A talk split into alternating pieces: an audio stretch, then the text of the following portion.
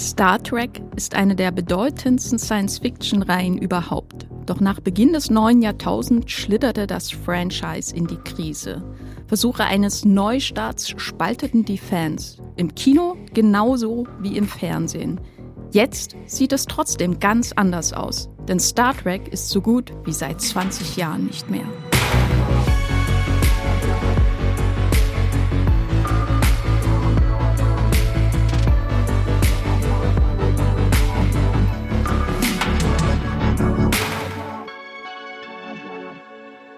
Hallo und herzlich willkommen an alle Trekkies und alle, die noch nie auch nur eine Folge von Star Trek gesehen haben und auch an alle irgendwo dazwischen hier bei Streamgestöber, dem Movieplot Podcast über alles, was man so an Filmen und Serien Land auf Land ab in Deutschland streamen kann. Mein Name ist Jenny Jecke, ich bin Redakteurin bei Movieplot. Ich habe schon mehrere Folgen von diversen Star Trek Serien und natürlich die Filme gesehen und ich bin hier im Streamgestöber Studio verbunden mit Max Wiesler, Resident Serienexperte hier bei Moviepilot. Max, hallo, wie geht's dir? Hallo, wir hätten dich besser ankündigen müssen mit Captain auf der Brücke.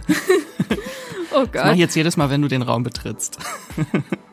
Admiral on the Bridge mit den Admirals und Captains und Commanders werde ich, fürchte ich, komplett durcheinander kommen, weil diese äh, Ränge der Star Trek Offiziere konnte ich mir ehrlich gesagt noch nie genau merken, vor allem bei Menschen wie Picard, die glaube ich mittlerweile über 100 Jahre alt sind. Technisch gesehen, welchen Rang haben sie gerade in welcher Serie zu diesem Zeitpunkt? Wir reden heute trotzdem über Star Trek, auch wenn wir vielleicht hier und da ähm, nicht die ultimativen Super-Nerd-Trekkies sind. Äh, wir mögen Star Trek und Star Trek hat in den letzten Jahren eine sehr turbulente Geschichte durchgemacht. Falls ihr irgendwann bei Star Trek Discovery gedacht habt, ne, jetzt reicht's mir. Oder, was ich absolut verstehen könnte, bei Star Trek Picard, Staffel 1 oder 2, ne, jetzt bin ich raus. Dann wollen wir euch heute hier in diesem Podcast vom Gegenteil überzeugen. Wir sind nämlich der festen Ansicht, dass Star Trek schon lange, lange, lange, lange nicht mehr so gut war wie heute. Und wir werden es euch beweisen. Aber bevor wir in die Tiefen des Weltalls verschwinden, haben wir ein paar Worte zu unserem Sponsor für euch. Unser Podcast Streamgestöber wird gesponsert von Magenta TV, dem TV- und Streaming-Angebot der Telekom. Hier gibt es Fernsehen und Streaming gebündelt auf einer Plattform. Für zu Hause und unterwegs, egal bei welchem Internetanbieter. Mit Magenta TV könnt ihr nicht nur Fernsehen und habt einen praktischen Hub für Streamingdienste wie Netflix, Amazon Prime Video, Disney Plus oder RTL Plus. Als Bonus gibt's nämlich noch die Magenta TV Megathek kostenlos obendrauf. Und hier findet ihr eine riesige Auswahl an Serien und Filmen. Mit dabei sind auch Magenta TV Originals wie das deutsche Comedy Highlight Oh Hell sowie zahlreiche Magenta TV Exclusives wie die preisgekrönte Serie The Handmaid's Tale wie ihr zu Magenta TV und der Megathek kommt und welche verschiedenen Angebote es gibt, das erfahrt ihr über den Link in den Shownotes dieser Podcast-Folge. Und jetzt weiterhin viel Spaß im Streamgestöber. Ich glaube, was vielen Menschen helfen wird hier, bevor wir tiefer einsteigen in die Frage Star Trek heute. Ist das wirklich gut? Kann ich das gucken? Auch wenn ich das letzte Mal die Abenteuer von Captain Kirk oder Jean-Luc Picard oder Cisco oder Janeway äh, gesehen Janeway. habe oder Chris Pine als Kirk 2.0 in den Kinofilmen. Die wichtigste Frage, die wir davor klären müssen, ist ja erstmal unser Status auf der Brücke oder den Lower Decks. Ähm, Max, wo würdest du dich einordnen, wissensmäßig, Star Trek-mäßig? Eher Lower Decks oder Brücke? Was hast du denn gesehen und wie bist du dazu gekommen? Oh Gott, das ist kompliziert. äh, also so als Jugendlicher war mein hatte in meinem Herzen nur eine Sci-Fi-Serie Platz und das war Stargate. das war mein großes Sci-Fi-Franchise. Ich habe da nie den Anschluss gefunden zu Star Trek. Das kam dann erst später. Ich war großer DVD-Sammler in Jugendzeiten, habe sie immer bewundert, diese fetten Plastikboxen von den Star Trek-Serien. Ich habe, glaube ich, auch mal eine von äh, Next Generation äh, gekauft, aber nie geguckt. ähm, das kam dann tatsächlich alles erst später. Ich krieg's auch nicht mehr zusammen, welche ich jetzt zuerst geguckt habe, ob es Enterprise oder Voyager war. Ähm, aber dann äh, nach und nach hat sich dann das Wissen erweitert. Aber ich habe noch nicht alles geguckt. Ich habe Deep Space Nine leider immer noch nicht geguckt. Ähm, aber dafür Voyager und The Next Generation. Ja, man schaut, glaube ich, auch nicht so leicht einfach mal eine Serie durch, die sieben Staffeln, äh, 22 bis 24 Folgen ja. hat. Das ist absolut verständlich. Ich muss sagen, ich bin ähm, ja ein Kind der 90er, das heißt der frühen 90er, da habe ich das TV äh, anschauen aktiv begonnen, ähm, wahrscheinlich auch viel zu intensiv für meine Sozialkontakte.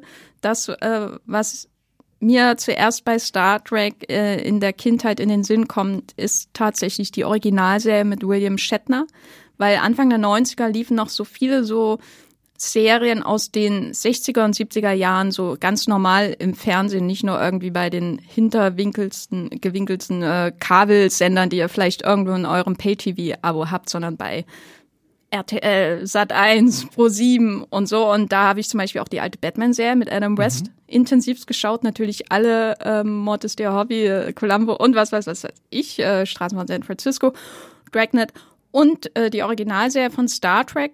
Und äh, gleichzeitig dann nachmittags war auch sehr präsent die TNG-Serie, also das nächste Jahrhundert mit Patrick Stewart und seiner Crew, also Jean-Luc Picard. Damit konnte ich ehrlich gesagt die meiste Zeit nichts anfangen, was ästhetische Gründe hatte. Ähm, ich habe das zwar alles mitgeschaut, weil das so zum Familienalltag gehörte, aber ich fand Picard immer so uncool. Ich fand Riker immer so uncool. Ich mochte ihre Uniformen nicht. Ähm, ich mochte nicht, dass die alle so nett zueinander sind dass die so selten schwitzen, dass die da ihren Teppich auf der Brücke haben und dass es alles so altbacken und, und actionarm und so ist. Und dann kam natürlich hin und wieder eine Storyline, die ich super spannend fand, zum Beispiel ähm, Picard wird assimiliert, da gibt es ja einen großen Cliffhanger, gleich neben Who Shot Mr. Burns, der größte Cliffhanger der 90er Jahre. Und ich habe auch alle Kinofilme geschaut ähm, und bin dann aber auch irgendwann abgefallen, würde ich sagen, so nach Deep Space Nine, Voyager konnte ich gar nichts mit anfangen. Enterprise habe ich in meinem Leben drei Folgen gesehen, da hat mich das Intro schon so abgeturnt. Äh, Ach nein, ich habe sie geliebt. Die hat einen Beagle, Portos, der größte Star im Star Trek Franchise. Nein, da hatte ich schon das Grundproblem, dass Scott Bakula in Quantum Leap mitgespielt hat, einer der besten ja. Sci-Fi-Serien aller Zeiten. Und das war mir zu sehr, wir casten einen Star, den ihr kennt als Captain. Ähm, das ging gar nicht. Und ich muss sagen, als dann die neuen Kinofilme kamen, ab 2009, da habe ich irgendwie durch meinen Hass äh, meine Vorliebe für Star Trek wieder entdeckt weil ich durch die erst erkannt habe, was ich eigentlich an Star Trek mochte. Mhm. Weil das immer sowas ist, was immer nebenbei lief. So, und damit sind wir schon bei, bei dem großen Thema, denn es gibt ja quasi zwei Generationen von Star Trek, wenn man so will. Äh, natürlich innerhalb der alten Generation gibt es ja noch mehr. Also man hat Kirk und Picard und so weiter. Aber für mich, für mich so gibt es ein altes Star Trek und neues, nennt man auch New Trek das beginnt 2009, versuchte mit diesem ersten Kinofilm mit Chris Pine so die Reihe aus der Krise zu retten, weil der, der letzte Film Nemesis mit Tom Hardy. Das war, glaube ich, auch der allererste Star Trek-Film oder das erste, was ich von Star Trek gesehen habe. Das tut mir manchmal so leid, wenn du darüber erzählst. Vielleicht ist deswegen meine Liebe zu Star Trek erst so spät erblüht. Ja, würde ich auf jeden Fall verstehen, weil mein erster war wahrscheinlich ähm, der Zorn des Khan und das ist, glaube ich, besser damit anzufangen. Ja, Nemesis kam ein Jahr nach äh, Star Wars raus und der ja visuell auch wesentlich bombastischer war als das, was dann Nemesis war. Ja, das wirkte einfach überholt auch, mhm. diese Generation. Und Enterprise wurde ja auch recht schnell nach vier Staffeln abgewickelt. Dann gab es eine Pause, dann gab es den Film-Reboot. Drei Filme wurden gemacht, die von alten Fans, würde ich sagen, nicht durchgängig akzeptiert worden. Dazu gehöre ich auch. Ähm, das wurde dann abfällig unter New mit NU wie äh, New Metal, New Track äh, gefasst. Ähm, das ist so das Strahlwort für diese Ära. Und diese Filme, mm, ja, äh, lieben so vor sich hin, drei Stück. Aber dann 2017 ging's neu los. Kannst du mal erklären, wie da New Track im Fernsehen aufgeschlagen ist? New Trek, das ist quasi der Beginn der, der Streaming-Ära von Star Trek. Vorher war ja Star Trek hauptsächlich ein TV-Franchise. Also, hatte ich mir noch aufgeschrieben, das, das finde ich total faszinierend. Mit Enterprise, mit Staffel 4 ist tatsächlich so ein wirklich 18-jähriger Run äh, geendet, wo wirklich durchgehend Star Trek-Content fürs TV produziert wurde. 18 Jahre lang. Äh, und jetzt gibt's gar keine TV-Serien mehr von Star Trek, sondern die Streaming-Ära, die äh, damals begonnen hat mit dem Start von CBS All Access. Der Wer erinnert sich nicht? beziehungsweise Paramount Plus heißt es heute, formerly known as äh, CBS All Access, äh, mit Star Trek Discovery. Das war dann die erste große neue Star Trek-Serie nach Enterprise, die jetzt nicht ganz auch so wohlig aufgenommen wurde von den Fans. Hast du da, hast du damals reingeschaut sofort, als es kam? Ja, tatsächlich. Äh, und ich fand es auch gar nicht so schlimm, weil ich jetzt nicht so extrem nostalgische Gefühle mit äh, Star Trek hab, dass äh, oh, meine Kindheit ist zerstört, wenn die Klingonen jetzt anders aussehen. ähm, und ich war natürlich auch großer Shaniqua Martin Green Fan, äh, als Walking Dead Fan äh, habe ich mich gefreut, sie jetzt wieder in einer neuen Serie zu sehen. Ähm, und ich fand das einfach äh, sehr sehr spannend gemacht. Auch ähm, mir ist dieser Cast auch ans, sehr, sehr schnell ans Herz gewachsen. Es ist viel, viel diverser, die Besetzung halt von der Serie. Ähm, das hat mir schon sehr gefallen und ich glaube, jede Serie mit Michelle Yeoh in einer Rolle wird besser. Außer es ist The Witcher Blood Origin. Schön, dass wir sie nochmal erwähnt haben, die Serie, an die sich jeder erinnert. Ähm, ja, meine Gefühle zu Discovery waren immer eher gemischt. Also ich finde irgendwie alle Grundzutaten, insbesondere in der Besetzung, im Prinzip auf dem Papier großartig. Vor allem, wenn dann in Staffel 3 noch eine Space-Katze dazukommt. So, dann wird alles bedient, was ich mag. Ähm, ich, ich finde auch die Idee schön, so eine rund erneuerte Geschichte vor der Originalserie spielen zu lassen, so dass man dann sich herauspicken kann, ob man eine bekannte Figur zurückholt oder nicht. Insbesondere jemanden dann wie Christopher Pike, den wir, glaube ich, noch öfter erwähnen werden hier im Podcast, den ersten Kapitän der Enterprise, bevor Captain Kirk diese Rolle übernommen hat. Oder Spock, ähm, der ja auch schon in Discovery, glaube ich, eingeführt wurde. Mhm, mit seiner Schwester. Genau. ähm, aber mein Problem mit Disco war immer eher narrativer Natur, ja. weil es immer so eine fast krankhafte Art zu erzählen hatte, wo es immer um das Ende der Welt ging, das an Michael Burnham als der Hauptfigur äh, hing und das ist das eine, weil man hatte irgendwie nie eine echte Verschnaufpause so, mhm. sondern es war immer so hyperemotional, so aufreibend. Und das ist nicht das, was ich persönlich mit Star Trek schauen zum Beispiel assoziiere. Das ist nicht das, weswegen ich Star Trek schaue. Da, nicht jede Woche eine Panikattacke. Genau, ich brauche nicht jede Woche eine Panikattacke oder extreme Emotionsausbrüche. Also zumindest brauche ich das nicht in Serien, dafür habe ich mich ja auch selber. Ähm, sondern das, was ich brauche bei Star Trek, und das ist vielleicht auch dann einfach mein beschränkter Geist, aber so ist es. Es ist die Entdeckung von fremden Welten, mhm. sind äh, politische äh, und strategische Verstrickungen zwischen unterschiedlichen ja, Space-Reichen oder so. Das ist ja auch das Spannende zum Beispiel an Deep Space Nine äh, gewesen. Und sind coole Aliens und ist die Chemie der Crew. So, und was ich über, durch diese Abenteuer äh, über sie lerne. Und einer der häufigen Kritikpunkte, den ich in Teilen nachvollziehen kann an Discovery, ist eben auch, dass sie so eine extrem serialisierte mhm. ähm, Storyline hatten, was auch nicht unbedingt typisch ist für Star Trek. Das, was man mit Star Trek assoziiert, sind wahrscheinlich eher so Monster of the Week Folgen, also Einzelabenteuer, wobei man auch hier sagen muss, ähm, insbesondere Deep Space Nine hat das ja alles schon aufgeweicht in den 90er Jahren durch die Erzählung des Dominion-Krieges und ich höre lieber auf, darüber zu reden, weil sonst würde ich hier im ganzen Podcast drei Stunden lang nur darüber reden, wie geil Deep Space Nine ist. Und ähm, ja, also mein Problem ist nicht, dass sie serialisierte Storylines in Disco haben, sondern dass sie immer sehr ähnlich sind und immer ähm, Burnham auch die Retterin der Welt sein muss, was ich persönlich bei Captains nicht verstehe. So. Mhm. Aber nee, äh, ich kann die Kritik auch nachvollziehen. Ich fand es halt schade, weil ich äh, ich mochte dieses Ensemble sehr gerne, äh, aber es ist halt immer einhergegangen, äh, als die Serie auch gestartet ist und in der ersten und der zweiten Staffel so viel Hass überall, ja. so von diesen verbitterten Altfans nenne ich sie jetzt mal. Also, also es gab ja viel viel Verbitterung und da immer so die eigenen Gefühle stehen da immer in so einem Zwiespalt mit dem, was was man von außen überall zugeklatscht bekommt. Das kann ich absolut nachvollziehen, ja. weil ähm, ich halte mich viel bei Reddit auf Mhm. Ähm, und es war dann irgendwann sehr, sehr bizarr anzusehen, äh, wie der Star Trek Subreddit sich entwickelt. Das ist ja quasi das der große Ort, wo man im Internet darüber spricht, abgesehen von Star Trek Fansites.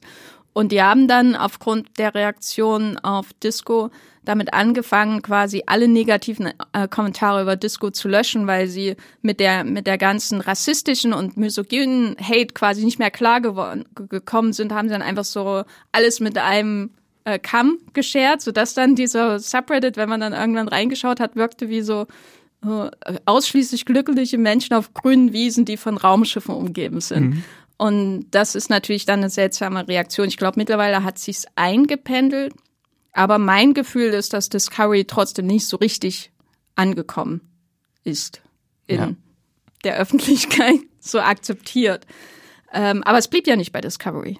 Genau, dann kam nämlich 2020 noch eine große Star Trek-Serie und zwar Picard. Hast du jetzt einfach Short Tracks übergangen? die Serie, die man in Deutschland, glaube ich, nirgendwo streamen kann gerade. Die zwischen den Staffeln, um die lange Wartezeit zwischen den Discovery-Staffeln zu überbrücken, gab es noch die Short-Track-Serie mit kleinen äh, Mini-Episoden und Kurzfilmen. Einer davon hatte auch äh, Picard übrigens vorbereitet. Dann sagen wir es zu Picard, weil zu Shorttracks kann ich nichts sagen, außer dass es nirgendwo streamt und auf der Blu-ray von irgendeiner Disco-Staffel zu haben ist.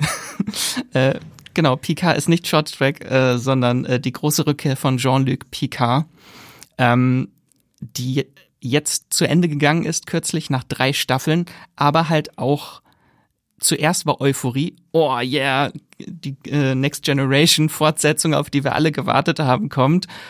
Und dann wurde es aber doch was ganz anderes. Äh, die Serie hat sich vehement dagegen gewehrt, so wirklich nostalgisch sein zu wollen. Oder gut. Oder gut. Da haben wir auch mal einen Podcast zu gemacht zur ersten Staffel. Ich fand sie gar nicht so schlecht. Aber ich kann schon verstehen, dass viele enttäuscht waren und die zweite Staffel, die hat mich richtig enttäuscht. Ich hatte nämlich einen Text, einen sehr halbigen Text geschrieben, als ich die ersten drei Folgen gesehen haben. Und die ersten zwei Folgen sind super von Staffel zwei. Und danach sind sie dann plötzlich auf der Erde und dann passiert nichts mehr. Also dann laufen sie nur noch in Los Angeles in der Vergangenheit über Parkplätze. Hey, also wir haben in äh, Star Trek 4, also im Kinofilm, auch gelernt, dass man gut äh, durch äh, San Francisco laufen kann, um Wale zu retten. Aber da gab's Wale. Okay, da gibt's nicht mehr Wale in Los Angeles. Nee, hier gibt's äh, traurige Picard-Familienmitglieder. Äh, hm. Vorfahren wollte ich sagen, das fiel mir nicht ein. Das Wort. Ich muss sagen, so weit bin ich gar nicht gekommen bei PK. Ähm, ich war ja damals auch Teil dieses Podcasts. Das war, glaube ich, auch einer unserer ersten hier bei Streamgestöber. Mhm. Und PK war für mich so die weit, also die Weiterentwicklung der Star Trek Ästhetik aus äh, dem ersten Kinofilm und insbesondere Into Darkness aus dem zweiten, ähm, die ich so sehr mit J.J. Abrams auch assoziiere, dem Regisseur Alex Kurtzman, der ja so ein bisschen auch am Lenkrad, auf der Brücke, ähm, wie auch immer, äh, steht dieses hm. Wiederbelebung von der Star Navigator. Trek. Ja, ja, Navigator, stimmt. Ähm, der ist ja auch einer der Drehbuchautoren dieser Kinofilme gewesen und der hat hier se seine Hände im Spiel, im Spiel bei der Wiederbelebung von Star Trek. Und Picard war für mich so das deut der deutlichste Versuch, diese Ästhetik in eine Serie zu gießen, nicht mal Dis Disco unbedingt. Was meine ich damit? Sinnlose Action-Einlagen, ähm, eine ultra ähm, ungeduldige Erzählung, nenne ich es mal, random. Ähm, das kennt ihr doch von damals Einschübe. Also mhm. wer erinnert sich nicht gern an die ähm, Triple äh, Khan äh, Connection in Star Trek Into Darkness, was wo wirklich mehr, damals mein Gehirn irgendwie einfach sich ausgeschaltet hat, weil das geht einfach nicht, wie das da gemacht wurde. Auch sehr edgy. Also ja. es ist alles dystopisch, alles ist korrupt. Äh, es gibt nichts mehr von der Sci-Fi Utopie. Und da würde, genau, Sci-Fi-Utopie, da würde ja jeder oder jede, die mit Star Trek aufgewachsen sind, so mit dem Roddenberry, also Gene Roddenberry, Star Trek-Schöpfer, Star Trek aufgewachsen sind, würde ja sagen, das ist kein Star Trek, denn Star Trek hat eine optimistische Zukunftsvision. Das ist, glaube ich, auch komplexer, als mhm. es in diesem Argument häufig gemacht wird, weil korrupte Sternflottenoffiziere gab es schon immer. Ja, ja, das sind die Bad, Badmirals, nennt man sie ja auch. Ähm, und die Sternenflotte oder die Föderation mag ein utopisches Gebilde sein, aber die ganze Welt drumherum ist ja nicht ganz so utopisch. Genau. Und ähm, wer den Dominion War in Deep Space Nine geschaut hat, sieht auch, ähm, wie, wie komplex eine Star Trek-Erzählung in einer vermeintlichen Utopie sein kann. Nämlich gar nicht mal so utopisch. Aber, Aber das, ja, was du vorhin auch schon erwähnt hattest, was für dich Star Trek ausmacht, so dieser Entdeckergeist, äh, to boldly go, Mhm. ähm, dass das halt auch fehlt so in diesen neuen Serien. Dafür auch bei Discovery, dafür, dass sie Discovery heißt, die Serie wurde nicht so viel entdeckt in den ersten zwei Staffeln. Äh, danach wurde eine ungewisse Zukunft entdeckt, aber das war auch nicht so spannend. Und bei Picard auch wird ja nichts, es geht ja nicht darum, dass er durchs All fliegt und neue Welten entdeckt oder Diplomatie zum, zum Einsatz bringt. Ja, du sagst ungewisse Zukunft, die sind ja ins Jahr, ähm, ins 32. Jahrhundert gereist in der dritten Staffel oder am Mhm. Ende der zweiten, Anfang der dritten Staffel von Star Trek Discovery und am um Ende. keinen Kanon auf die Füße zu treten. Ja, ja, was ich auch schön finde, weil sonst die Star Trek-Serien ja, auch die, die ich mag, schon sehr, sehr dazu tendieren, so in ihrer eigenen zeitlichen Suppe zu schwimmen. Also entweder spielt man vor der Original Series, also dann im, was war's, 23. Jahrhundert. Ähm, also die Original Series äh, spielt im 23. Jahrhundert oder man sp- spielt dann ähm, rund um die Next Generation. In also der Berman-Ära. Genau, in der, der vier, im 24. Jahrhundert.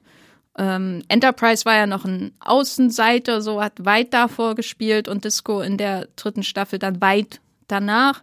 Aber wenn man dann so random in die ähm, dritte oder vierte Staffel von Star Trek Discovery rein seppt, was ich ähm, gestern noch mal gemacht habe in Vorbereitung dieses Podcasts, einfach nochmal um zu schauen, wie fühlt sich eigentlich dieses Serie nochmal an, weil ich habe es wirklich lange nicht mehr geschaut. Ich habe dann auch nach der dritten Staffel irgendwann aufgegeben. Ich auch, ich habe die vierte auch noch nicht gesehen. Ja, ähm, dann fühlt sich das genauso an wie die ersten und zweiten Staffeln. Also man, ich habe auch nicht das Gefühl, dass da so eine starke, starkes Konzept da ist, wie eigentlich die Welt und ihre organisierenden Prinzipien, ihre Instanzen funktionieren, während wenn du irgendwie die, die ähm, davorigen Se äh, Staffeln oder Serien anschaust, dann weißt du, wie die Föderation aufgebaut ist, sozusagen die Sternenflotte, wie die im Verhältnis stehen mit den Klingonen oder den Romulanern, nämlich gar nicht lange Zeit, äh, bis zu folgenschweren ähm, Treffen im Weltall in der Original Series.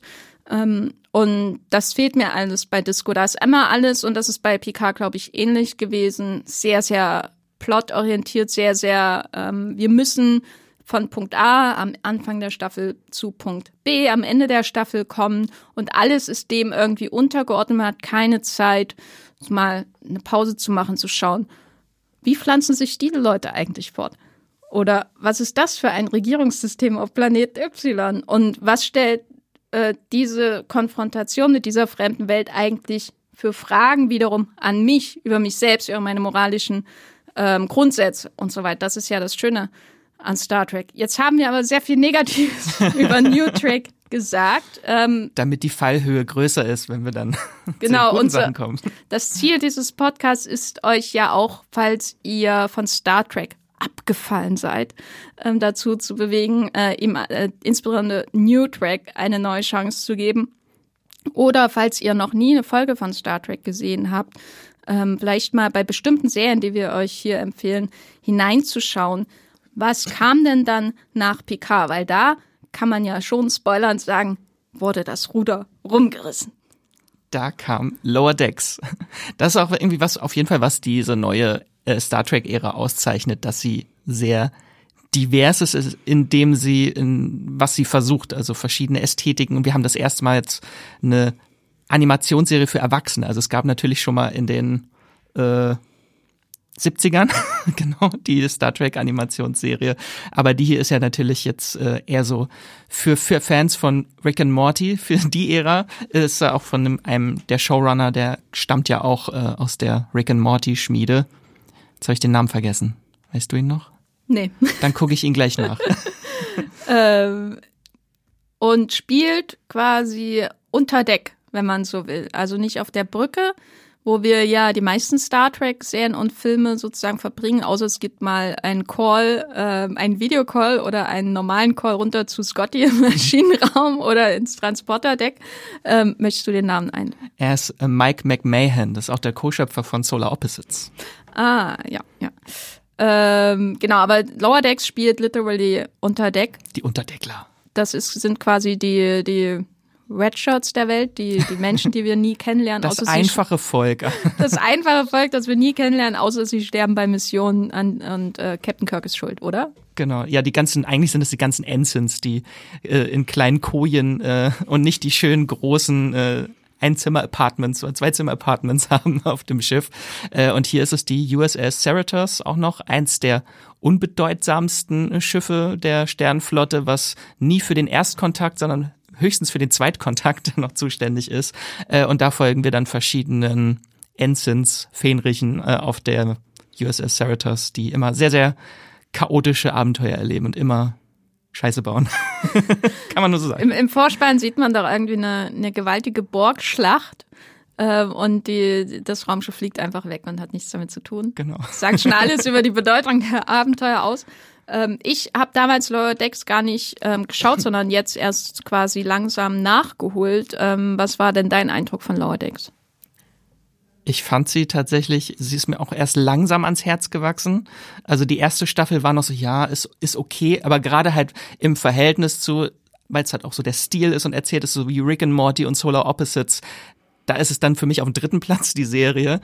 Ähm, aber sie entfaltet dann erst so langsam, was sie wirklich ist und wie sie sich zu Star Trek verhält. Das ist halt schon sehr so ein Liebesbrief an Star Trek, dass sie extrem viele Sachen immer einbaut aus der Vergangenheit und daraus neue Sachen äh, strickt. Irgendwelche Figuren, äh, die wieder auftauchen. Dafür, dass, das, dass die Cerritos so unwichtig ist, tauchen auch erstaunlich viele prominente Star Trek-Menschen auf in dieser Serie mit Gastauftritten. Das fand ich dann auch sehr witzig. Insbesondere, wenn man es dann im Original schaut. Ne? Genau, genau. Ja. Ähm, ich würde sagen, Lower Decks ist die erste Serie von dem neuen Star Trek, die wir euch auf jeden Fall empfehlen. Vor allem die ähm, Holodeck-Folgen, die sind gut. könnten. Ähm, ich finde auch den, den Voicecast sehr, sehr schön von der äh, quasi englischsprachigen Version. Ich habe es noch nicht auf Deutsch geschaut. Ich kann da keine Empfehlung geben. Hast du schon mal auf Deutsch geschaut? Äh, ja, ich habe es auf Deutsch geguckt und finde es auch sehr gut. Weil meistens gucke ich Sci-Fi-Serien, wenn so viel Technobubble ist, immer auf Deutsch. Aber ich habe es auch auf Englisch teilweise geguckt. Mit Jack Quaid natürlich und Thorny Newsom in den Hauptrollen als Bäumler und Mariner. Ja, Jack Quaid kennt ihr bestimmt aus The Boys. Da spielt er den, der keine Kräfte hat.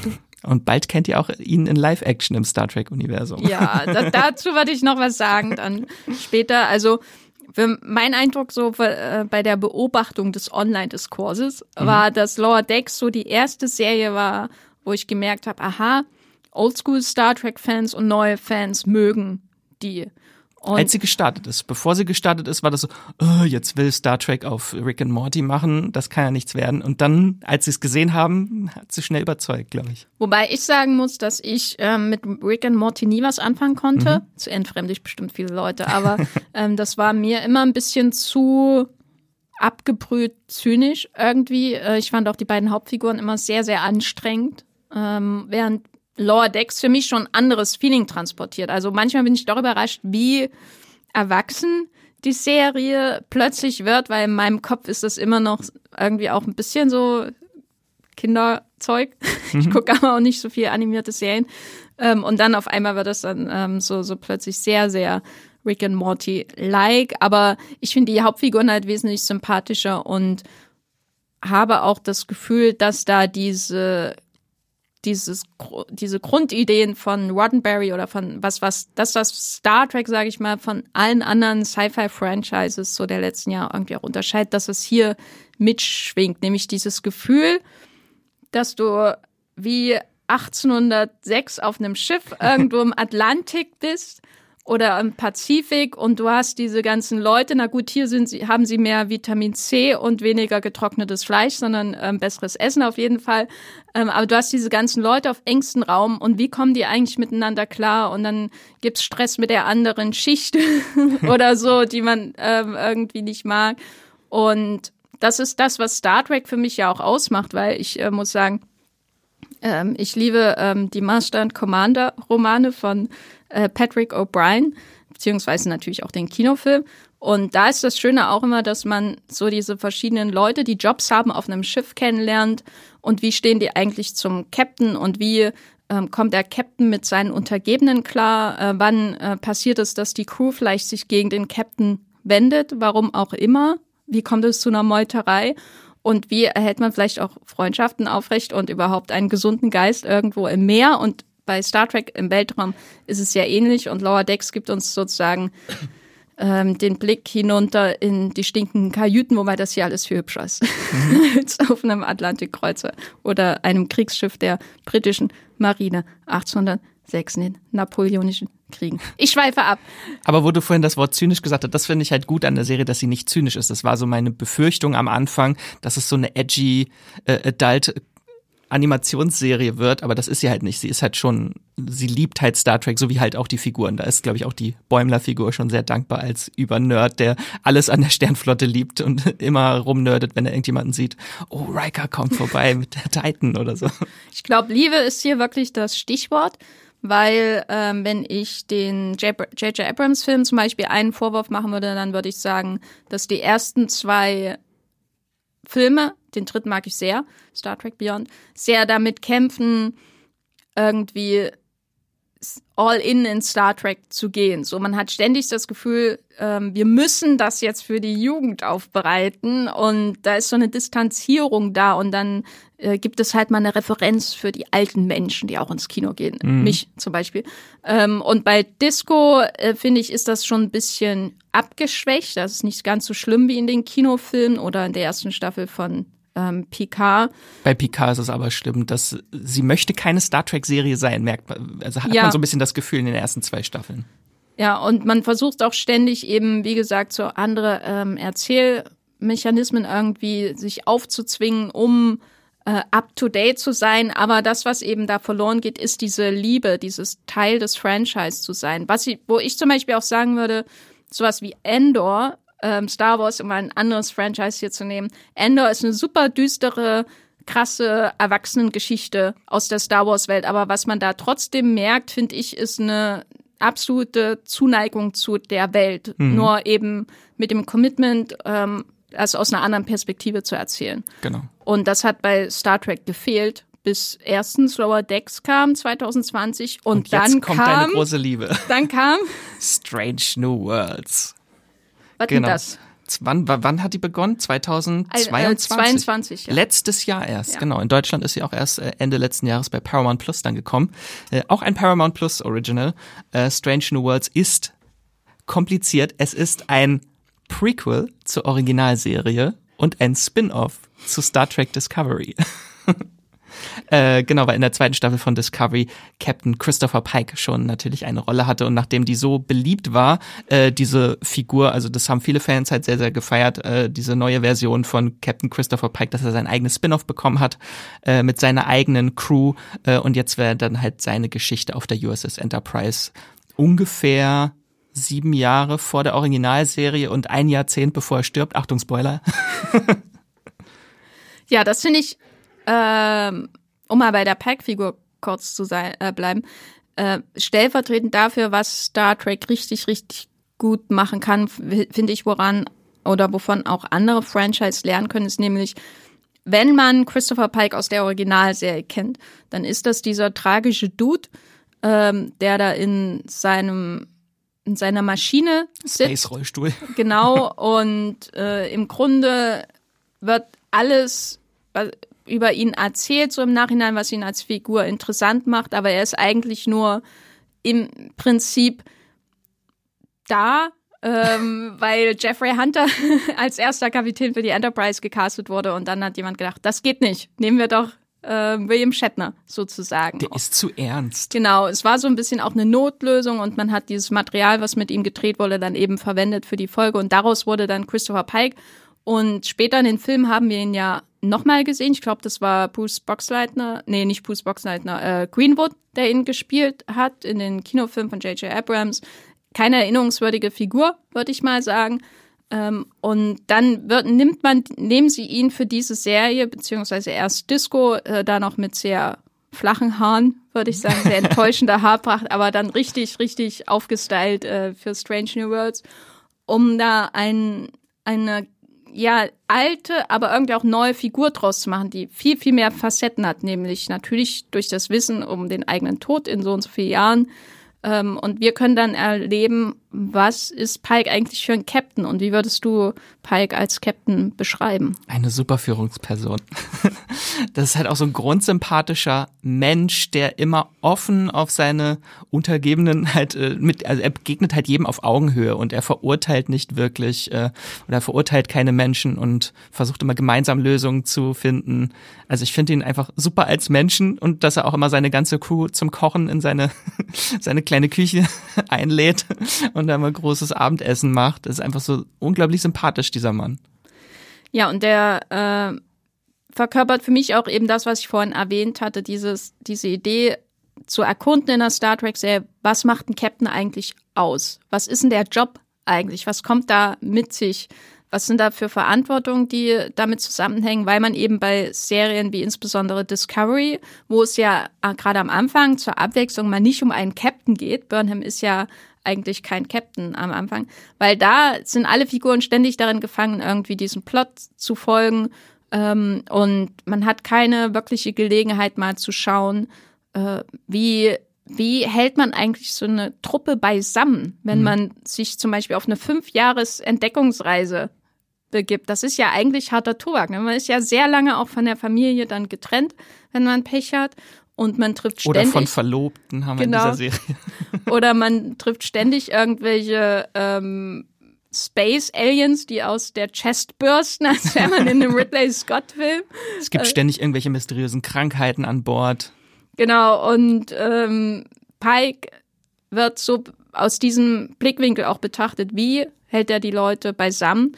Das wird aber nicht nur beschönigt, wie man dann im Finale von Strange New Worlds Staffel 1 sieht, wo dann auch ähm, so ein bisschen kontrastiert wird äh, mit einem anderen Captain, wie Captain-Verhalten sich vielleicht auch negativ mhm. auswirken ähm, kann. Aber wir sollten, glaube ich, vorher noch sagen, wie Strange New Worlds erzählt ist, weil das ist, glaube ich, so ein bisschen auch ähm, meinerseits ähm, absolute Wunscherfüllungsmaschinerie, was da vonstatten geht. Weil das ja sozusagen das Anti-Disco, obwohl es ein Spin-off von Disco ist. Genau, nachdem halt Disco und PK beide halt so komplett durchgehende Handlungen erzählt haben, immer so, wir wollen ein Film sein, in, eine Serie, ein, Spiel, ein Spielfilm in Serienlänge, äh, ist jetzt halt Strange New Worlds wieder ein Standalone-Abenteuer. Äh, quasi jede, Se jede Serie, jede Folge ist ein eigenes, abgeschlossenes Abenteuer. Und es gibt natürlich trotzdem so bestimmte Charakterentwicklungen, die sich durchziehen und rote Fäden, die sich durchziehen durch die Folgen. Aber du kannst halt theoretisch auch einfach irgendeine Folge anmachen und du hast Spaß und hast das volle, die volle äh, Experience von Strange New Worlds dann in der Folge. Und was sie halt auch sehr besonders macht, ist, dass sie mit unterschiedlichsten Genres spielt. Also in der ersten Staffel, wir haben bisher nur zehn Folgen, aber jede Folge ist komplett anders. Es wird irgendwas anderes erzählt, ein anderes Genre. Wir haben halt Horrorfolgen, wir haben eine Mittelalter-Fantasy-Comedy-Folge, eine Körpertausch-Romcom haben wir mit Spock und seiner Verlobten. Also wir haben da so ein wirklich so eine ganz tolle Mischung aus verschiedensten Ecken, die es natürlich, die auch die alten Serien ausmachen. Also in äh, Next Generation haben wir natürlich auch, wir haben dann die Holodeck-Folgen, wir haben die Sherlock Holmes-Folgen. Also es gibt immer so unterschiedlichste Sachen, die erzählt werden. Und das macht halt Strange New Worlds ganz toll. Was natürlich ein bisschen da kann sie natürlich noch besser werden in der äh, Hinsicht. Also sie muss für mich noch eigenständiger werden ein bisschen, weil sie bisher nur so ein so abhakt, so klassisches das Abenteuer. Wir haben so ein Diplomatieabenteuer. Wir haben ein, eine Krankheit bricht aus auf dem Schiff. Ähm, das sind natürlich alles Sachen, die es schon mal bei Star Trek gab, aber trotzdem wird das durch dieses neue Ensemble halt auch zusammengehalten. Wie ist das jetzt eigentlich für dich, wenn hast du die Originalserie gesehen? Leider nicht. Gar nicht, ne? Wie ist denn das für dich, wenn du da zum Beispiel mit Referenzen an die Gorn äh, beworfen wirst oder ähm, im Finale, das Finale von Strange New Worlds ist ja ein, eine Referenz, also Staffel 1, an einen der besten Star Trek Folgen aller Zeiten, äh, in der Captain Kirk äh, die Romulaner trifft, von mhm. denen man jahrzehntelang, jahrhundertelang nichts gehört habe, nachdem endlos Krieg herrschte, niemand weiß, wo sind die eigentlich, wie sehen die eigentlich aus. Das ist eine Referenz wirklich an, ähm, wenn man so die Listen macht in Star Trek Original Series Episoden, da ist die meistens sehr, sehr vorne. Wie ist das, wenn du das jetzt schaust? Ähm, ist das alles trotzdem für dich in sich stimmig oder denkst du manchmal, hier sollte ich nochmal googeln? Manchmal google ich, äh, wenn, wenn, aber es gibt ja auch immer, wir bekommen das ja auch durch unseren Job immer mit, dass viele Explainer dann zu irgendeiner neuen Folge kommen, äh, mit den Gorn oder so zum Beispiel, da, da habe ich das dann so mitbekommen. Das mit dem Finale war mir jetzt neu. Das wusste ich tatsächlich nicht, dass es auf einer Folge basiert. Äh, aber es hat für mich super eigenständig funktioniert auch. Ähm, weil das wird ja nicht sagen, guck mal hier, das ist das. Aber, und dann wird es einfach so, hier Memberberry wird so dir mhm. entgegengeschmissen. Äh, es wird ja, ist ja Teil der Handlung und es wird ja auch erklärt, was jetzt die Gorn sind. Also das, die finde ich halt auch super creepy, die Gorn, weil es gibt eine Folge, die sie schon als so eine unsichtbare Bedrohung noch aufbauen, wo wir noch gar nicht wissen, wie die aussehen und dann später kommen sie nochmal äh, in Person und äh, sprengen sich aus Körpern raus. Ähm, von daher, da fand ich das schon sehr, sehr gut gemacht. Also es war jetzt nicht so, dass ich ständig das Gefühl hatte, ich muss jetzt nochmal googeln, wer ist jetzt der, wer ist jetzt der. Wie ist das bei den Crewmitgliedern? Weil da ist ja auch, ähm, finde ich, sehr interessant, dass sie so eine Mischung machen aus Reboot von Figuren und Neubesetzung und neue Figuren. Also bei ähm, Strange New Worlds haben wir ja Figuren wie den erwähnten Spock äh, gespielt von Ethan Peck. Mhm. Äh, ich glaube, der Enkel von Gregory Peck was mich immer noch total durcheinander bringt, diesen Fakt. Ähm, wir haben Christine Chappell, die ja auch schon als ähm, Figur in der Originalserie vorkommt. Wir haben eine Nachfahrin von Khan, ähm, Laan, äh, Nunyan Singh. Ähm, wir haben wieder eine neue Uhura, Nyota Uhura, gespielt von Celia Rose Gooding. Und wir haben ähm, natürlich eine ähm, Nummer eins, die den sehr kreativen Namen Una hat. Una, Chin Riley, gespielt von ähm, X-Men-Star Rebecca Romaine, wo ich auch mal einfach mich freue, dass sie Arbeit hat, äh, weil sie in X-Men ähm, so toll war als Mystique. Äh, was hältst du denn von der Crew von Christopher Pike? Ähm, ich finde die auch sehr gut. Man am Anf also man braucht ein bisschen, um die einzelnen kennenzulernen, aber dafür sind halt diese Standalone-Folgen da, weil immer andere äh, Mitglieder der Crew halt im Fokus rücken oder ihre Dilemma. Also die werden nach und nach immer äh, näher beleuchtet. So Uhura hat dann ihre Folge, wo sie äh, damit zweifelt, ob sie überhaupt in der Sternflotte sein möchte und dann auch ihre ganzen Fähigkeiten, ihre Sprachfähigkeiten unter Beweis stellen muss. Ähm, oder wie der Chefingenieur, der einem dann erst richtig ans Herz wächst, wenn er fast wieder weg ist. ähm, den fand ich auch super. Hammer hieß er übrigens. Ich glaube, das wird so ein Running Gag vielleicht auch in der Serie, dass einfach jede Staffel kriegt, haben sie einen neuen Chefingenieur. Könnte in ich mir Staffel 2 wird es Unbreakable Kimmy Schmidt Star Carol Kane. Jetzt schon mein Highlight. ähm, oder der Dr. Mbenga, ähm, also die, ich finde die sehr, sehr divers. Also wir haben so verschiedenste Persönlichkeiten, die da aufeinandertreffen und man lernt sie alle, äh, halt, halt alle durch diese einzelnen Abenteuer mehr kennen, als dass sie jetzt durch eine durchgehende Handlung irgendwie zusammenschweißen müssen. Hier kriegst du halt die Einzelnen besser vorgestellt. Äh, Ortegas zum Beispiel auch noch, möchte ich auch noch erwähnen. Und T-Pring finde ich ganz toll. Generell diese schöne äh, Vulkanier-Beziehung von Spock und seiner Verlobten.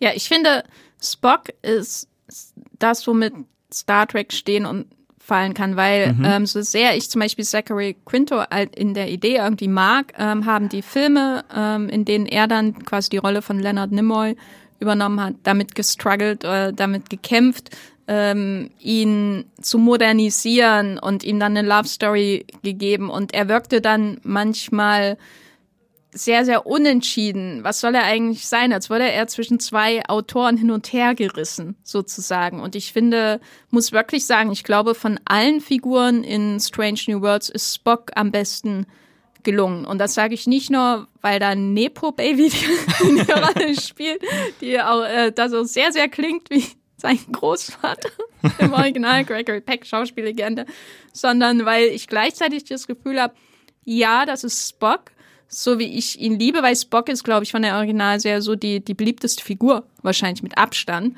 Ähm, und andererseits denke ich, ich sehe auch was Neues an Spock, also insbesondere seine Beziehung zu T'Pring. Ich sage mal, sie war in der Originalserie nicht die sympathischste Figur. Mhm. Ähm, vereinfacht gesagt. Und hier habe ich was Neues, ohne dass ich das Gefühl habe, die versuchen, die Vulkanier aufzuweichen oder so, was bei den Filmen, glaube ich, der Fall war. Großer Spock-Fan hier. Hast du denn sonst eine Lieblingsfigur eigentlich in dem? Ähm, Ich würde sagen, wenn ich Aus, mir noch außer mal Pike. Pike zählt nicht. Nein, Pike. Die Haare äh, von Pike. das ist ein eigener Charakter. äh, meine Lieblingsfigur oder ich sage mal, es gibt eine Figur, bei der ich mich immer freue, dass sie auftaucht. Und ich kann nicht genau sagen, warum, außer dass es, glaube ich, ihr Leinwandpräsenz ist oder Bildschirmpräsenz. Und das ist äh, Christine Chappell. Ähm, ich bin auch große ähm, Spock Chapel Schipperin.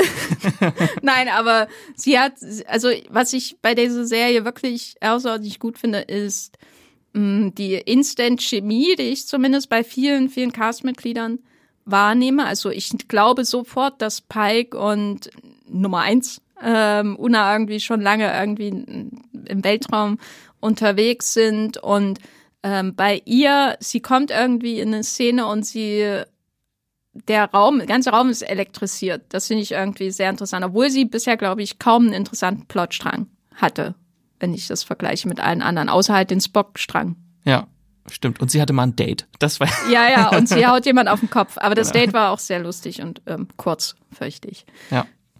Hast du denn noch eine Lieblingsfigur? Auch schwierig. Ich mag halt den Chefingenieur Hammer sehr gern, der, der blinde äh, Chefingenieur. Ähm, und sonst äh, auch Ortegas finde ich toll, weil die auch immer so, so eine Energie mitbringt. Das ist so ein Energiebündel immer.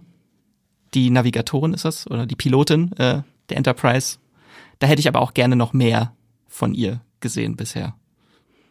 Ja, geht mir genauso. Ähm, Also sie ist noch nicht so präsent, aber immer wenn sie da ist, ist sie so ein Energiebündel. Irgendwie. ähm, äh, äh, hier äh, Security-Chefin Lan muss ich noch äh, positiv erwähnen.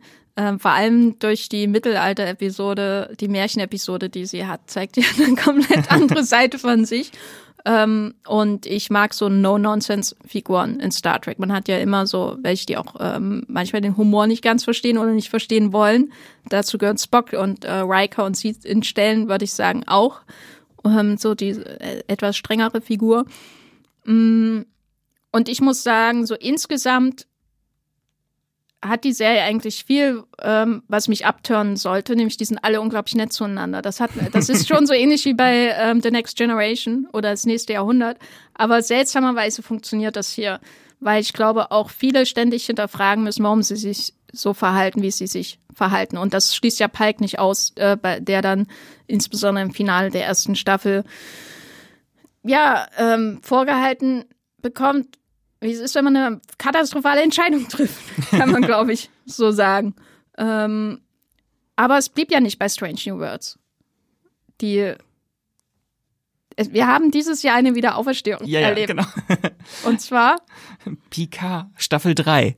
ihr müsst die ersten beiden Staffeln nicht geguckt haben. Oder wenn euch die erste Staffel abgeschreckt hat, guckt die dritte Staffel. Guckt sie. ihr müsst auch die anderen gar nicht gucken. Ne? Das muss man noch mal betonen. Also ich habe die zweite Staffel, habe ich nur die ersten zwei Folgen geschaut und dann habe ich es vergessen, dass es existiert. Dann ich Ich glaube, die wird auch aktiv geredconnt auch Ja. einfach. Äh, dann habe ich nicht. gelesen, dass das Finale ultra schlecht ist und habe gar nicht mehr gedacht, jetzt schaue ich weiter. Und dann hast du geschrieben in deinem Text, bitte, ihr könnt das auch gucken, ähm, wenn ihr die anderen Folgen nicht kennt. Und ich muss sagen, es hat funktioniert. Ja. Na, so ein paar Infos vielleicht aus der ersten Staffel sollte man wissen, dass ja, Picard ist irgendwann mal gestorben und jetzt ist er in einem synthetischen, in einem positronischen Körper.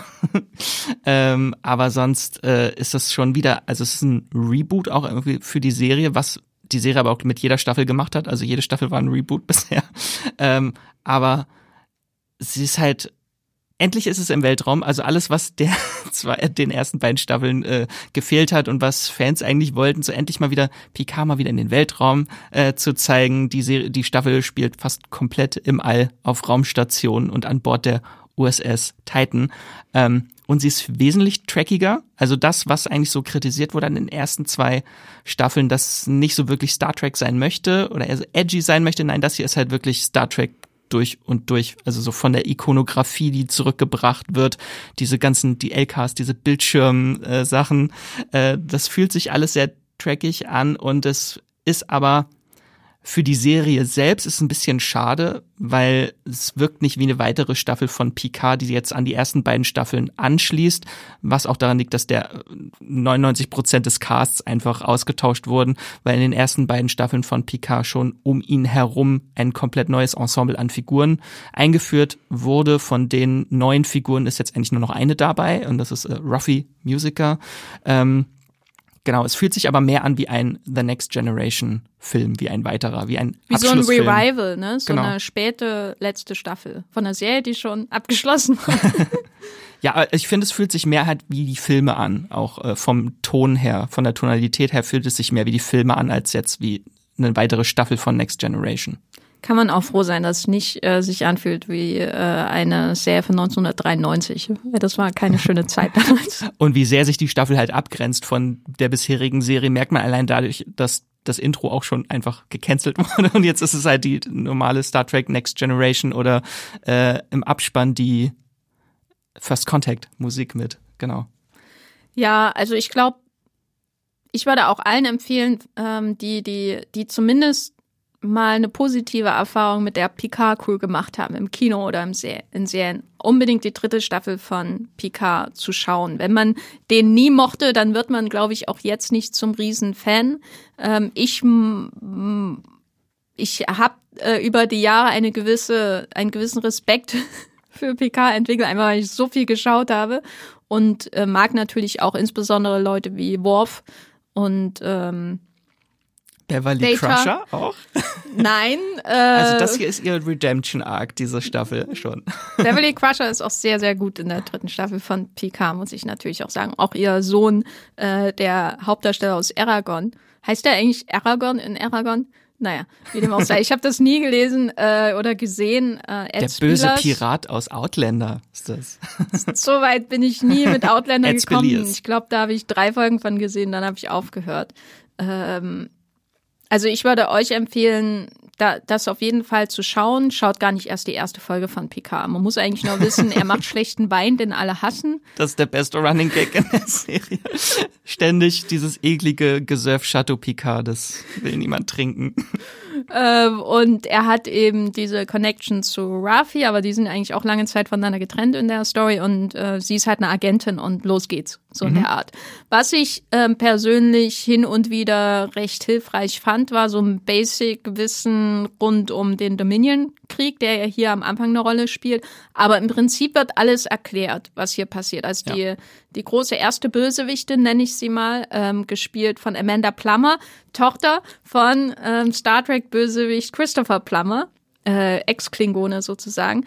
Ähm, die spielt eben eine ein Wechselbalg, eine Gestaltwandlerin und die kennt man eben eine besonders. Kettenrauchende. Kettenrauchende ähm, äh, Gestaltwandlerin und die kennt man eben aus Deep Space Nine, aber im Prinzip wird, also sie nicht als Figur, aber den Konflikt, mhm. aus dem sie ähm, psychisch angeknackst hervorgegangen ist, kann man glaube ich so sagen, kennt man aus Deep Space Nine. Äh, das ist wieder der Dominion War. Äh, aber alles wird erklärt. Ja. Und wie zum Beispiel, es gibt auch eine Figur, eine Nebenfigur aus The Next Generation, äh, aus den späteren Staffeln, die zurückkehrt für eine Folge, weil ihr Arc nie abgeschlossen war in der Originalserie und jetzt bekommt sie halt so ein kathartisches Ende. äh, ich habe genau die Folgen nie gesehen, in denen sie mitgespielt hatte, aber trotzdem extrem mitgefühlt, dieser Konflikt, weil der auch so toll gespielt ist von Patrick Stewart und der anderen Person, die dann halt auftritt. Ich wollte es jetzt nicht spoilern. Ähm, und trotzdem nimmt mich das so mit. Das ist halt auch das, was diese Staffel für mich ausmacht, diese extreme emotionale Katharsis für die ganzen Figuren auch wenn ich nicht mit diesen Figuren groß geworden bin als Kind, äh, spüre ich trotzdem ihre Konflikte und man merkt halt auch, dass die ganzen Schauspielenden dort diese Figuren schon seit Jahrzehnten für, für sich vereinnahmt haben ähm, und äh, jetzt halt diese ganzen Konflikte zwischen ihnen, die sich wieder ausbrechen oder die aufgearbeitet werden, das hat mich alles extrem mitgenommen. Also ich habe bestimmt in jeder Folge mindestens einmal geweint.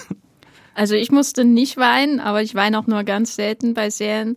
Ähm, ich finde aber stellvertretend dafür, was, dass die Serie sich nicht auf ihrem Legacy sozusagen auf ihrer alten Generation ausruht, ist, dass äh, eine der Lieblingsfiguren von mir, aber auch, glaube ich, von vielen Fans eine neue ist, nämlich ähm, der Shaw. Das ist der Captain der Titan am Anfang, ähm, der sehr, sehr unfreiwillig in diese ganze Geschichte der dritten Staffel von Picard hineingezogen wird. Und als ich ihn zum ersten Mal gesehen habe, dachte ich, ach, was ist das wieder für ein, ja, äh, einfach nur so, so ein Captain, der halt äh, nur dazu da ist, damit jemand äh, PK Nein sagt und mhm. wir sagen, du musst doch auf Picard hören, der hat ein ganz wichtiges Anliegen und so. Aber je länger man dann dieses, ich glaube, er heißt Arschloch aus Chicago ähm, unter Fankreisen, ähm, je länger man ihn dann sieht, desto mehr wächst er einem auch ans Herz, obwohl ähm, der überhaupt nicht äh, vorher irgendwie in einer Star Trek-Serie zu sehen war oder so. Und er wird aber auch clever eingeflochten in die Star Trek-Mythologie, weil er eben auch wie dann später rauskommt, eine Vergangenheit mit Picard hat, hat, die ich aber nicht spoilern werde, die aber in sich sehr schlüssig ist und wo nicht mhm. händeringend irgendwie Plots zusammengeführt werden müssen, ähm, um etwas in eine bestehende Timeline ein, in, zu integrieren. Also das ist wirklich für mich schon ein gutes Beispiel dafür, dass ähm, auch nostalgisches, ultra nostalgisches Star Trek ähm, vielleicht nicht innovativ, aber in Stellen zumindest originell sein kann. Deswegen äh, würde ich auf jeden Fall Picard auch empfehlen. Ohne jetzt das Finale zu spoilern, kann man aber sagen, dass hier schon auch eine Serie vorbereitet wird. Ähm, weil Picard ist ja jetzt vorbei. Wir haben aktuell laufend äh, Discovery, endet aber nach der fünften Staffel, die nächstes Jahr ausgestrahlt wird. Genau. Wir haben äh, Lower Decks. Wir haben Lower Decks, da läuft, äh, da ist schon die dritte Staffel raus, kommt dieses Jahr die vierte Staffel. Und nächstes Jahr die fünfte. Genau, und dann haben wir noch, was wir noch gar nicht erwähnt haben, Star Trek Prodigies, quasi eine, verstehe ich das richtig, animierte Kinderserie? Genau, das ist eine Computer, die erste computeranimierte Star Trek-Serie, die ein bisschen so vom Stil her mich auch an Clone Wars erinnert hatte von Star Wars. Ähm, das ist tatsächlich auch die erste TV-Serie aus dieser äh, Ära, die wurde in Zusammenarbeit mit Paramount Plus und Nickelodeon äh, gemacht. Da und, kommt die zweite Staffel. Genau, und wir haben Strange New Worlds, da kommt im Juni die zweite Staffel. Das heißt, Star Trek floriert wie eh und je und es kommen noch weitere Projekte in Zukunft. Ähm, und eins davon ist vielleicht Star Trek Legacy, was vielleicht im Finale von Picard vorbereitet wird. Gab es aber noch keine offizielle Bestätigung, oder? Leider, leider nicht. Ich glaube, das habe ich auch irgendwo mal gelesen, dass äh, Paramount auch intern so eine Regelung haben, dass sie nicht mehr als fünf Star Trek-Serien gleichzeitig machen wollen. Jetzt ist Picard geendet und die nachrückt als neue Serie wurde schon angekündigt Starfleet Academy. Äh, da weiß man noch nicht ganz so viel, aber wahrscheinlich ist es ein noch ein Spin-off zu Discovery, äh, wo die Sternflotte wieder neu aufgebaut wird und dann folgen wir jugendlichen Charakteren, die jetzt hm, es wird eine Teenie-Serie wahrscheinlich dann für Star Trek. Wird das River Track? Oh je. Oder? Ich hoffe nicht. Äh, aber nächstes Jahr endet ja dann Discovery auch offiziell. Und da Warum hast du so viel Freude in deiner Stimme, wenn du das sagst? ich bin immer ein positiver Mensch. Ich wollte den Opti Star Trek Optimismus verbreiten. Äh, genau, und äh, Discovery endet nächstes Jahr. Und da wäre dann ja wieder Platz für eine neue Serie, die noch nicht angekündigt ist, weil es war mal angekündigt eine Sektion 31 Serie, die jetzt mittlerweile ein Film ist. Äh, Sektion 31 sind äh, quasi die, die folternden äh, Geheimdienstler, äh, genau. die wir aus ähm, Deep Space Nine äh, kennen, aber insbesondere natürlich Discovery, angeführt von, ja, ist Michelle Yeoh da eigentlich die das kommt da irgendwie rein, die, oder? Ja, die hatte mit denen zu tun, auf jeden ja, Fall. Ja, ich weiß nicht. Aber sie kriegt quasi ihren eigenen Film. Aber ja. kein Kinofilm.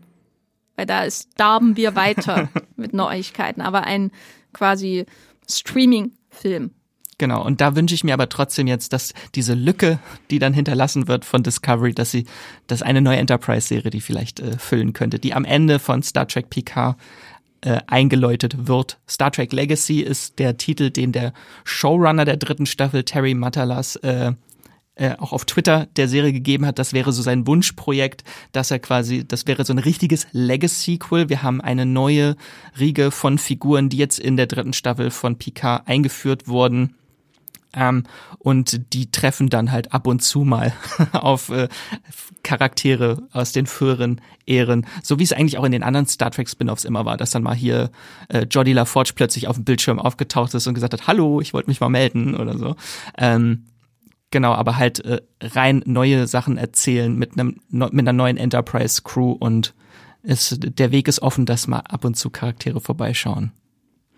Also Star Trek ähm, geht es so gut wie lange nicht mehr. sehen wir daraus, theoretisch. Äh, viele Serien laufen jetzt gerade.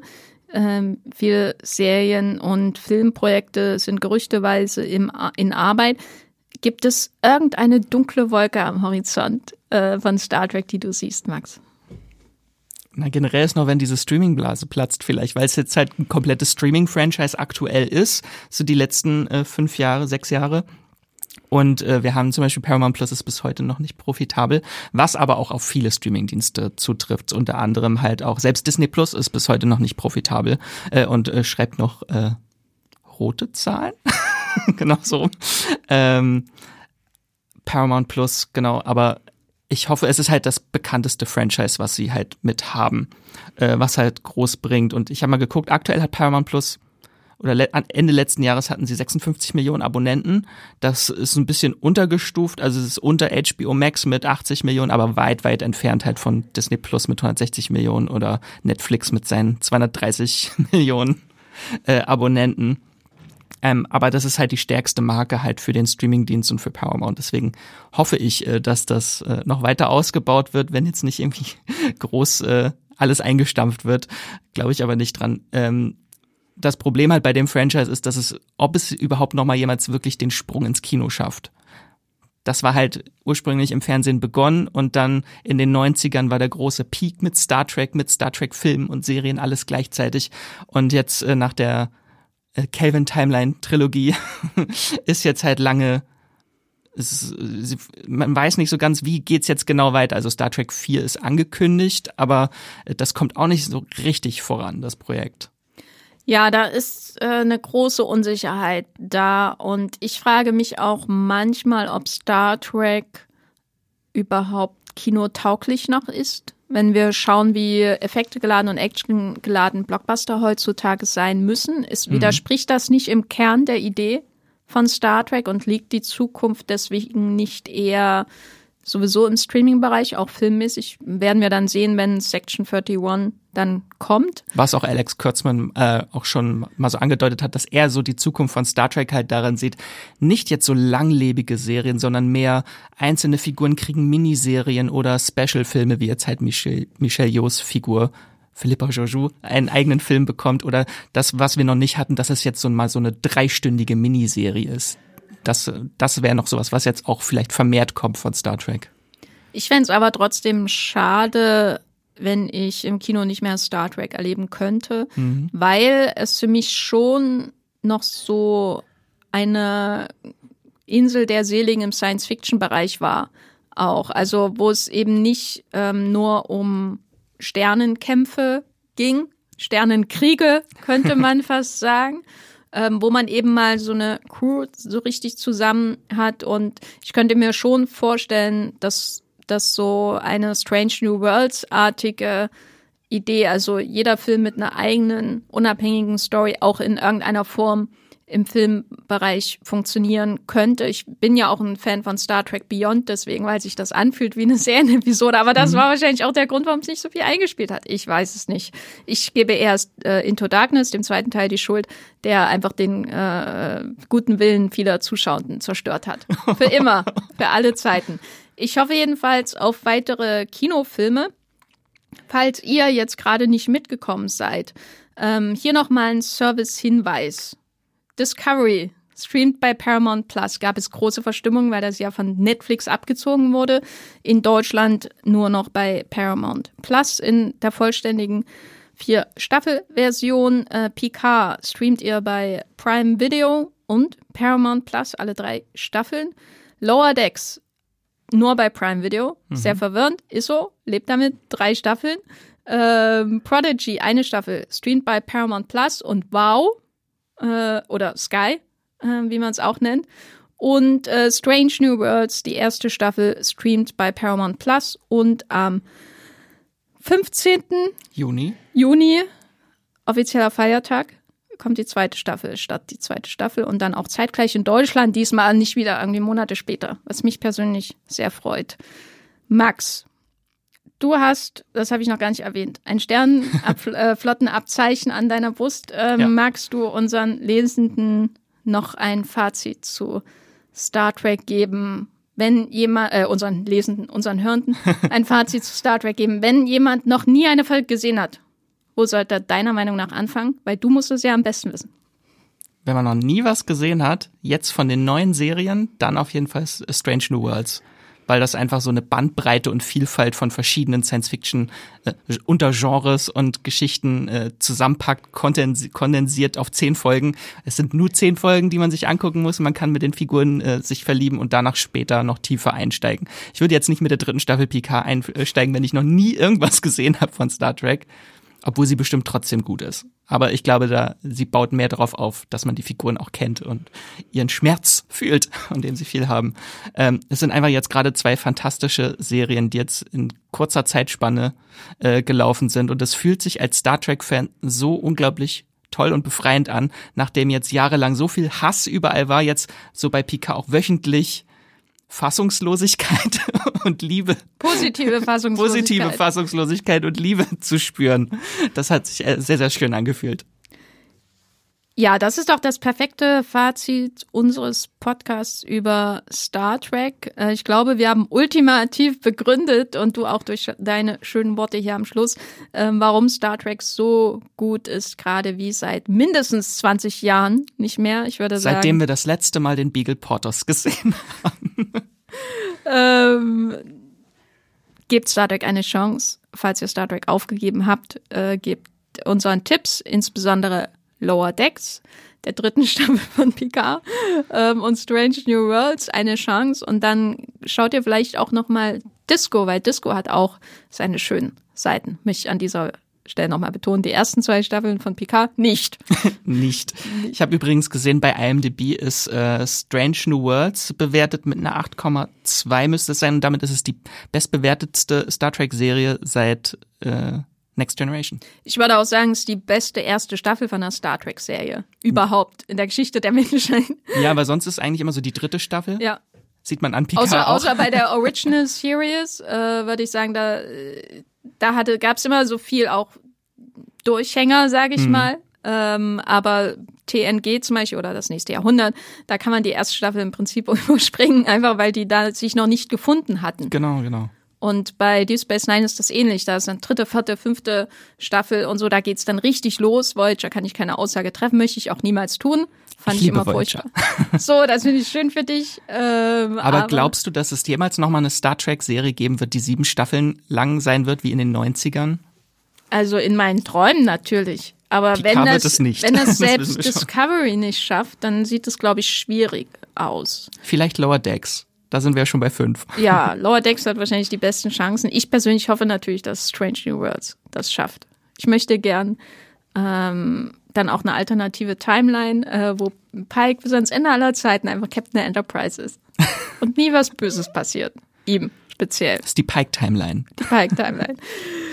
Max, Star Trek unabhängig, hast du noch was, was du unseren Hörenden hier bei Streamgestöber empfehlen wird es streamingmäßig. Ja, falls ihr jetzt aus unerfindlichen Gründen gar nichts mit Star Trek anfangen könnt, aber trotzdem die Folge gehört habt, äh, oder falls ihr auch mal wieder was Lustiges gucken möchtet, dann kann ich euch empfehlen, das habe ich nämlich gerade entdeckt, äh, Jury Duty, eine kurze Doku-Comedy-Serie bei Amazon Freebie, das ist der quasi der Gratisbereich bei Amazon, der Streaming-Bereich, ähm, wo man dann mit Werbung guckt, ähm, sind acht Episoden und das ist eine Dokumentation, beziehungsweise es geht um einen jungen Mann namens äh, Ronald Glenn, der äh, bei seiner Tätigkeit in einem geschworenen Prozess äh, begleitet wird. Er denkt, dass er daran teilnimmt, weil es eine Dokumentation ist über geschworenen äh, Prozesse, aber es ist alles Fake, es sind alles Schauspieler in diesem Gerichtsverfahren, ähm, nur er weiß es nicht. Und es ist ein sehr, sehr wildes Konzept. Okay, dass äh, James Marston äh, einer der Geschworenen ist, hätte ihn vielleicht stutzig machen sollen. äh, aber das ist halt, weil da ein Promi mit dabei ist in der, äh, in der Jury, in, bei den Geschworenen, äh, werden die halt isoliert 17 Tage lang, dauert dieser Prozess und die leben dann quasi auch in so einem Hotel äh, und die Kameras begleiten die halt alle. Und das wirkt mehr wie so eine Workplace-Sitcom. Das ist extrem wohlfühlig teilweise. Ich dachte am Anfang, das wird wie so eine cringige, versteckte Kamerashow, ist es aber nicht. Es wird eher wholesome. Und es ist total faszinierend, was die da so für Dynamiken entwickeln. Ähm, Und einfach weil der Protagonist auch ein unglaublich toller und liebenswürdiger Mensch ist und fast wie so eine Heldenentwicklung durchmacht in der Serie. Und dann kommt das Finale, das ist ganz, ganz große Klasse. Das ist nämlich, also das kann man nicht spoilern, aber ähm, das ist quasi so eine Wie haben sie es gemacht Folge, wo sie hinter die Kulissen blicken. Wie viel da geskriptet war und hinter den Kulissen abgelaufen ist, wie sie diese 17 Tage lang Simulationen quasi aufrechterhalten haben für diesen einen Menschen. Das ist ganz, ganz toll. Ist unglaublich emotional, auch plötzlich, also unerwartet emotional am Ende.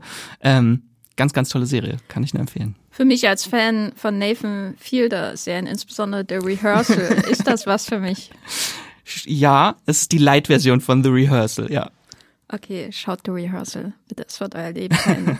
äh, ich habe einen ähm, vollkommen egalen Streaming-Tipp, der mir aber viel, viel Freude bereitet hat, so wie jeder Teil dieses Franchise. Es gibt schon zwei. Und zwar Murder Mystery 2 bei Netflix. Ist euch bestimmt schon auf der Startseite aufgefallen. Eine Fortsetzung der Krimikomödie mit Jennifer Aniston und Adam Sandler. Diesmal sind sie woanders. Kann man eigentlich nur sagen, auf einer Insel in Paris. Vor allem in Paris dann auch. Ähm, wenn, also wie sage ich das am besten? Ähm, ich persönlich habe eine tiefe Liebe für diese Reihe und ich mag sie, glaube ich, noch lieber als die Knives Out-Reihe. Ähm, oh Gott. ich habe mich fast verschluckt gerade. Ähm, einfach weil ich auch ähm, ein großer Fan von Adam Sandler, aber insbesondere auch Adam Sandler und Jennifer Aniston bin und ich mag, wie entschlackt und einfach diese Krimi-Abenteuer von diesem ähm, unfähigen Ehepaar erzählt werden, ohne große Ansprüche, ohne große offensichtliche ähm, Kapitalismuskritik, die mir bei Knives Out und Glass Onion halt immer ein bisschen aufgesetzt und gewollt ähm, vorkam. Murder Mystery ist sehr, sehr oldschool, einfach ein Krimi-Abenteuer mit zwei Leuten, in der Tradition von Nick und Nora Charles aus äh, Der dünne Mann, die aber im Gegensatz zu Nick und Nora Charles, wie gesagt, nichts können, ähm, ermittlungstechnisch, die immer in diese, diese ähm, Affären von reichen Menschen hineingezogen werden durch einen Zufall und dann lauter exzentrische Leute, diesmal unter anderem gespielt von ähm, Inglorious Bastards Star Melanie ähm, Laurent und dann auch ähm, ähm, Standardbösewicht, nenne ich ihn mal Mark Strong, äh, gespielt werden die da hineingezogen werden und man immer konfrontiert ist mit, äh, wie sehen eigentlich diese zwei Leute aus New York äh, diesen, Reichs, äh, diesen Lifestyle der Reichen und Schönen ähm, und aber auch, ähm, wie wuseln sie sich dadurch, ohne ähm, dreimal erschossen zu werden. Und ich finde, Murder Mystery 2 ist dann noch eine Steigerung gegenüber dem äh, Vorgänger, unter anderem, und ich möchte ja nicht zu viel ausholen, äh, weil er wirklich eine ganz, ganz famose Actionsequenz in Paris hat, die ich äh, vollkommen unerwartet bestaunt habe, äh, in der ähm, Adam Sandler und äh, Jennifer Aniston in einem ähm, Van durch Paris fahren und gleichzeitig kämpfen und eine Axt landet in dem Kopf und sie fahren an der Seine entlang und das macht so viel Spaß. Also seht das als Spin-off zu Emily in Paris. Viel Paris-Action. Der, ähm, ist das John Wick Spin-off? genau. der, der Eiffelturm kommt natürlich auch vor. Leider haben sie nicht so coole Klamotten wie Emily in Paris, aber es ist ja noch Luft nach oben. Äh, Murder Mystery 2, wenn ihr was Einfaches schauen wollt, ähm, und keinen Bock habt auf die, sage ich mal, vulgäre Ader von Adam Sandler Komödien, ähm, die es ja auch gibt, dann ist das ähm, der richtige Film für euch heute Abend bei Netflix. Schaut das, verliebt euch ähm, in Adam Sandler und Jennifer Aniston. Max, wo bist du im Internet zu finden? Im Internet zu finden bin ich bei äh, Twitter, Instagram und natürlich auch auf Moviepilot und da einfach Max Wieseler oder Wiesel Max. Und da findet ihr auch bestimmt einige äh, Artikel noch zu Picard Staffel 3. ja, von Picard äh, Staffel 3 äh, da findet ihr auch einen Artikel mindestens von mir bei Moviepilot, wo ich versucht habe, das Ende zu erklären. Ähm, ich weiß nicht, ob es mir gelungen ist. Ich habe diesen Artikel jedenfalls gebraucht, damit ich das selber alles verstehe, was da passiert. Ähm, ihr findet mich bei Movieplot einfach unter Jenny Jecke oder The Gaffer. Ihr findet mich bei Twitter als Jenny Jecke oder Gaffer Line. Und ihr könnt auch einen Podcast mit mir hören, der normalerweise jeden Montag erscheint, und zwar den Wollmilchcast. Den mache ich mit Matthias, der auch hier ähm, regulär Teil des Streamgestöber-Teams ist. Und wir reden da nur über Kinofilme. Wann redet ihr mal über Star Trek Kinofilme? Wir haben bald zehnjähriges dieses Wollmilchcast und dann habe ich wieder geguckt, was eigentlich war eigentlich unsere erste Folge und äh, darf ich hier passend sagen, es war Star Trek Into Darkness. Oh. ähm, ging gut los. Ja, hört das lieber nicht, hat bestimmt furchtbare Tonqualität. Ähm, wenn ihr Feedback habt, zum Beispiel Themenvorschläge, Fragen oder Verbesserungen ähm, an Streamgestöber, dann schreibt uns eine E-Mail an podcast.moviepilot.de. Das lesen wir immer gerne und nehmen wir auch immer hier gerne im Podcast auf. Ihr könnt uns bei Twitter erreichen und folgen bei Streamgestöber mit OE und Moviepilot, jetzt aktuell ohne blaues Häkchen, weil wir ein Gewissen haben. und bei Instagram natürlich auch unter Moviepilot. Wenn ihr Streamgestöber unterstützen wollt, dann abonniert diesen Podcast. Das könnt ihr bei Spotify, Podcast Apple, äh, Podcast Addict, Apple Podcast, ähm, was weiß ich, Overcast, was es noch für Apps gibt, tun. Ihr könnt da auch einstellen, dass ihr immer eine kleine Push-Notification oder sonstige Benachrichtigung, Benachrichtigung für eine neue Folge bekommt. Das ist wirklich hilfreich und am besten unterstützt ihr uns darüber hinaus natürlich noch, indem ihr eine positive Bewertung für Streamgestöber hinterlasst, zum Beispiel bei Apple Podcasts. Ähm, da könnt ihr auch eine Review schreiben und äh, fünf von fünf Sterne vergeben. Was anderes geht auch gar nicht. Was anderes technisch nicht. nicht möglich. Nein, nein. Alles andere wird gelöscht. Ähm, und äh, bei Spotify könnt ihr ebenfalls Sternebewertungen abgeben. Das hilft uns. Äh, also erstens natürlich schmeichelt das unserem Ego. Ähm, und zweitens hilft uns das, ähm, anderen Menschen empfohlen zu werden, die auch schon immer mal wissen wollten, warum sie ähm, unbedingt wieder Star Trek aufnehmen sollen in ihr Leben. Vielen Dank fürs Zuhören. Danke dir, Max. Und streamt was Schönes. Tschüss. Tschüss.